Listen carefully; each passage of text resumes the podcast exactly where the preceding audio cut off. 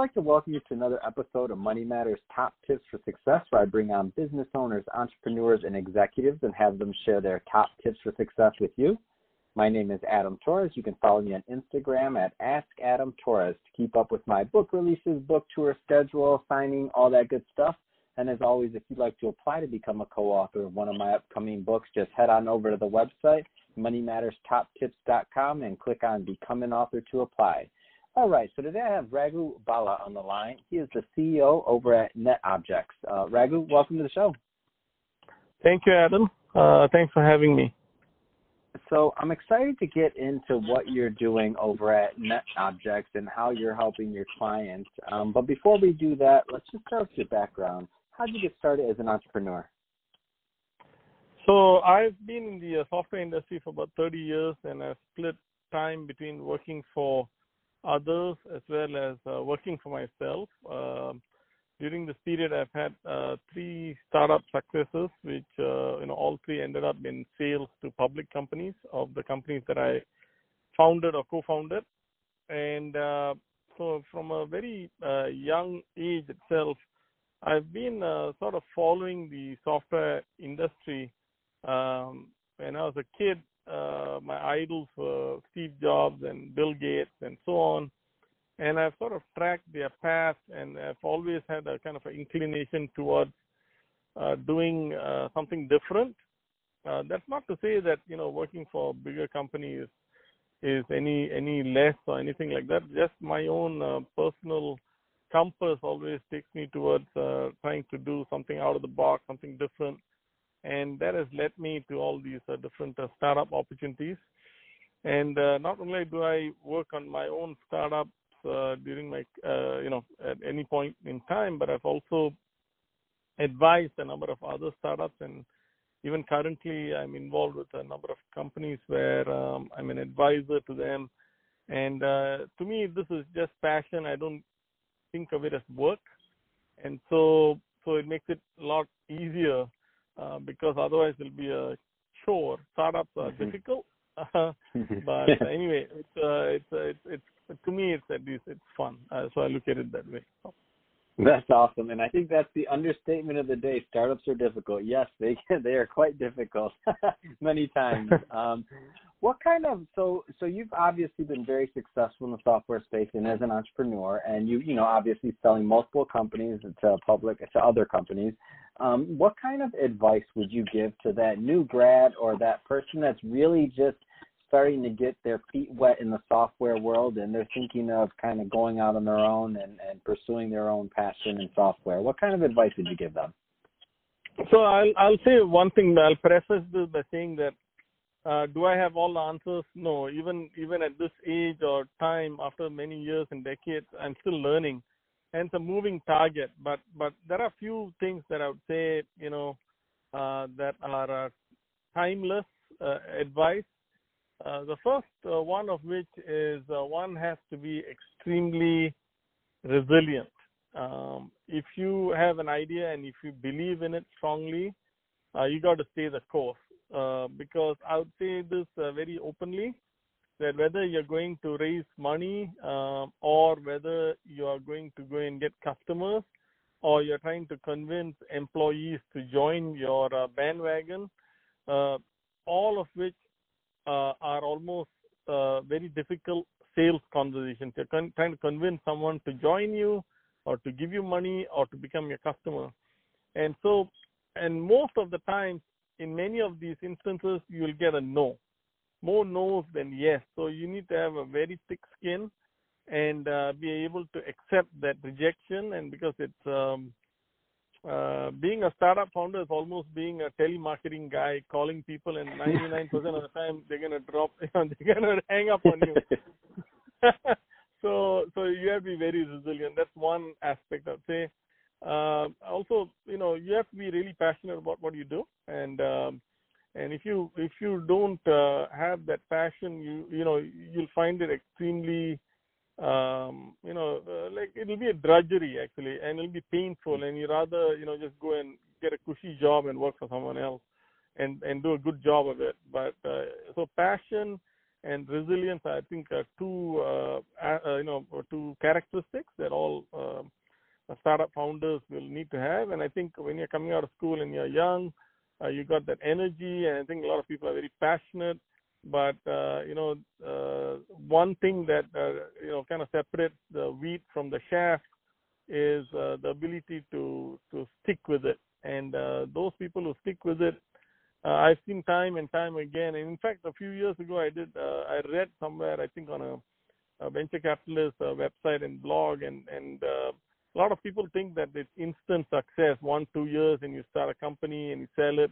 Those things happen, but the average time it takes to to get true success from what I read is kind of astounding, but it's about seven, eight years. So if you can't uh, wait and uh, something that you want to instantly turn into um, success, that's not happening, you know. Uh, so it's it's a it's a it's a long course. Uh, one has to, has to you know uh, stay in the game long enough. So. Mm, hmm Um, so let's see. If, if let's let's change it up a bit. I want to talk more about what you're doing over at Net Objects. Uh, so, what kind of clients are you helping, and what are you helping them with? So, we are actually at the nexus or uh, the convergence of three major trends in technology. One is uh, artificial intelligence, second is blockchain, and the third is AI.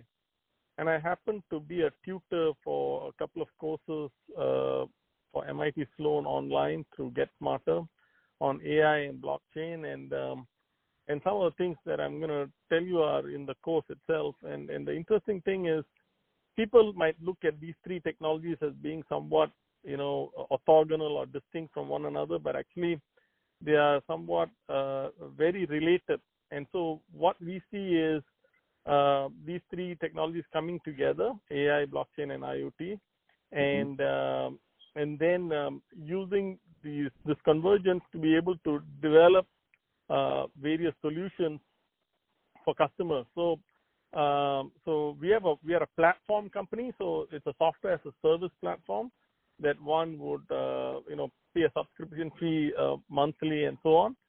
And uh, and the type of uh, solutions that we help companies with, um, you know, are quite broad. Um, so I'll I'll just mention a couple of examples.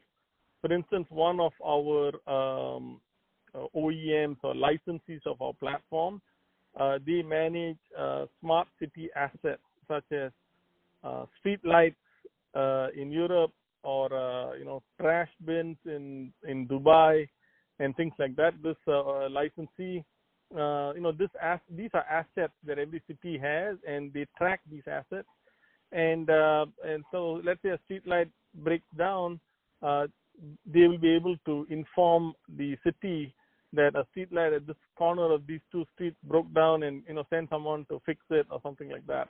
So so that's an example of a smart city uh, ecosystem where these objects these assets are all intelligent assets these days. So the days of assets being sort of like a dumb and uh, someone has to call in uh, that a street light broke down those days are gone nowadays the street light itself is saying you know what i i'm broken can you come and fix me so, so we're going mm. towards a world where devices uh, ha- are autonomous or semi-autonomous. And I'll tell you a very interesting story. Like about a month ago, I ordered Domino's pizza, and um, and then there was an option on the screen saying like, would you like the pizza delivered uh, by a human, or we'll send you a self-driving car? Actually, I chose wow. the self-driving car option because I wanted to see what came to my house. but then what happened was but I live up the hills, and I think they don't serve my area. So they said, no, we don't serve your area. I actually wanted to see, you know, what showed up. So, but but we are getting into a world where where we have these autonomous and semi-autonomous devices. So NetObjex is providing a platform to help you manage these devices for uh, owners of such devices, whether it be self-driving cars, uh, street lights, uh, medical devices, uh, uh, tracking uh, problems in supply chain for container shipping, on and on and on. And we've got about 14 uh, licensees or OEMs in four continents: North America, Europe, Asia, and Australia. And and we touch millions of people daily through our our licensees. Oh my gosh, I love it and I love your story because I um I'm a huge fan of where we're going with a lot of this stuff. I just uh, was talking to or messaging uh Felipe Chavez. He's the CEO over at KiwiBots and I I came to find out this guy because um it was some article or something, I forget, but I think it's on um on in Berkeley or there's, there's one of the campuses that are having these robots deliver food. Like they have a permit for let's say 40 of them or something. So you see these robots going around the campus, and I'm like, oh, that's gonna be good. You're right. I want an autonomous car to bring my Domino's pizza too. I love it. no, it's it's uh, it's very very widespread, and in fact, mm-hmm. I was, uh, well, I'll just give you one one more quick example, and then please, please. So I was working with a uh, insurance company this morning and then what they want to solve is, you know, in the old days when you have a car, when you have a car accident, the insurance adjuster comes to you to inspect the car, and then they take some pictures, and then they come back and say, you know what, the amount of damages we think it's a three thousand dollar claim. Or if mm-hmm. you have another adjuster who's a bit more lenient, he might give you a five thousand dollar claim. But mm-hmm. then that's so subjective. So now the insurance companies are trying to do away with the adjusters completely. And what they want to do is take pictures take the sound of the engine of the car and then figure out whether it's rattling, it's banging, it's got all kinds of funny noises that would indicate the transmission is short or the exhaust is broken or uh, based on the damages to different parts like the front, the back, uh, and so on and so forth to say, okay, uh, based on this data, um, the claim is going to be $4,500, something like that. And that would be a, a machine making the decision sort of objectively and that machine will learn over time and improve. Uh, and and I I suspect what will happen is in many professions you're going to have uh, uh, humans and machines sit side by side in a particular profession with the machine giving a first estimate and then the human sort of tweaking it. But in essence, what's happening is the machine is, you know, through machine learning, you get better and better and better over time. That over time, some of these professions will sort of like make way for pure automation, and then people will find new professions uh, like you know there are companies doing drone piloting. You know five years ago that's not even a job but today it is exactly a job. And so it's like your old fedex man but now it's a drone pilot you know things like that. So we are evolving as a society but i see this sort of like automation in many many industries uh, becoming uh, part and parcel in the next 10 years. Uh, we're going to see uh, a massive sea change Oh, I love it, and I, I love that there's uh, intelligent people like you working on this. And as a side note, those uh, those robots were uh, the, that were delivering food in Ber- at Berkeley. Um, those are piloted by um, I forget where, but yeah, it's remote control. Somebody sitting there within in some office somewhere, um, delivering the food through remote control. so oh who wow! Would have said that, wow. So who would have said that uh, remote control, playing with remote control cars as a kid, um, was not going to be a profession when you got older?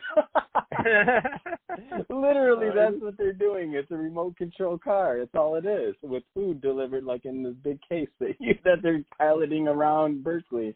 Um, awesome. That's absolutely amazing. Um, so, if somebody wants more information on netobjex or um, or just to follow up, what's the best way for them to learn more? so, uh, you know, obviously, like anyone else, we have a very good website. We update it often. So if you go to www.netobjex, N-E-T-O-B-J-E-X dot uh, so you can learn more. We also post a lot of interesting um, articles and information on our LinkedIn uh, site as well. Uh, and also, you know, you you can obviously you know drop us a, a line at our 800 number, which is 855-928-2283, or write to sales at netobjex.com. We'd love to talk to you guys uh, who is interested in and and uh, learn more about what we are trying to solve. And we feel that you know we are at a very interesting point in time where there's a massive amount of uh, innovation, and uh, hopefully we can we can uh, you know work together to form uh, you know bring new and interesting solutions to the market together. So. I love it. Um, I'm a fan. So good stuff. I appreciate it. Keep doing the great work. Um, and thanks for coming on the show, Raghu. And um, to the audience, thank you as always for tuning in. I really appreciate it. Don't forget to subscribe, uh, leave me a review, do all those great things we do to support our podcasters. Um, thank you so much. And thanks again, Raghu, for coming on the show.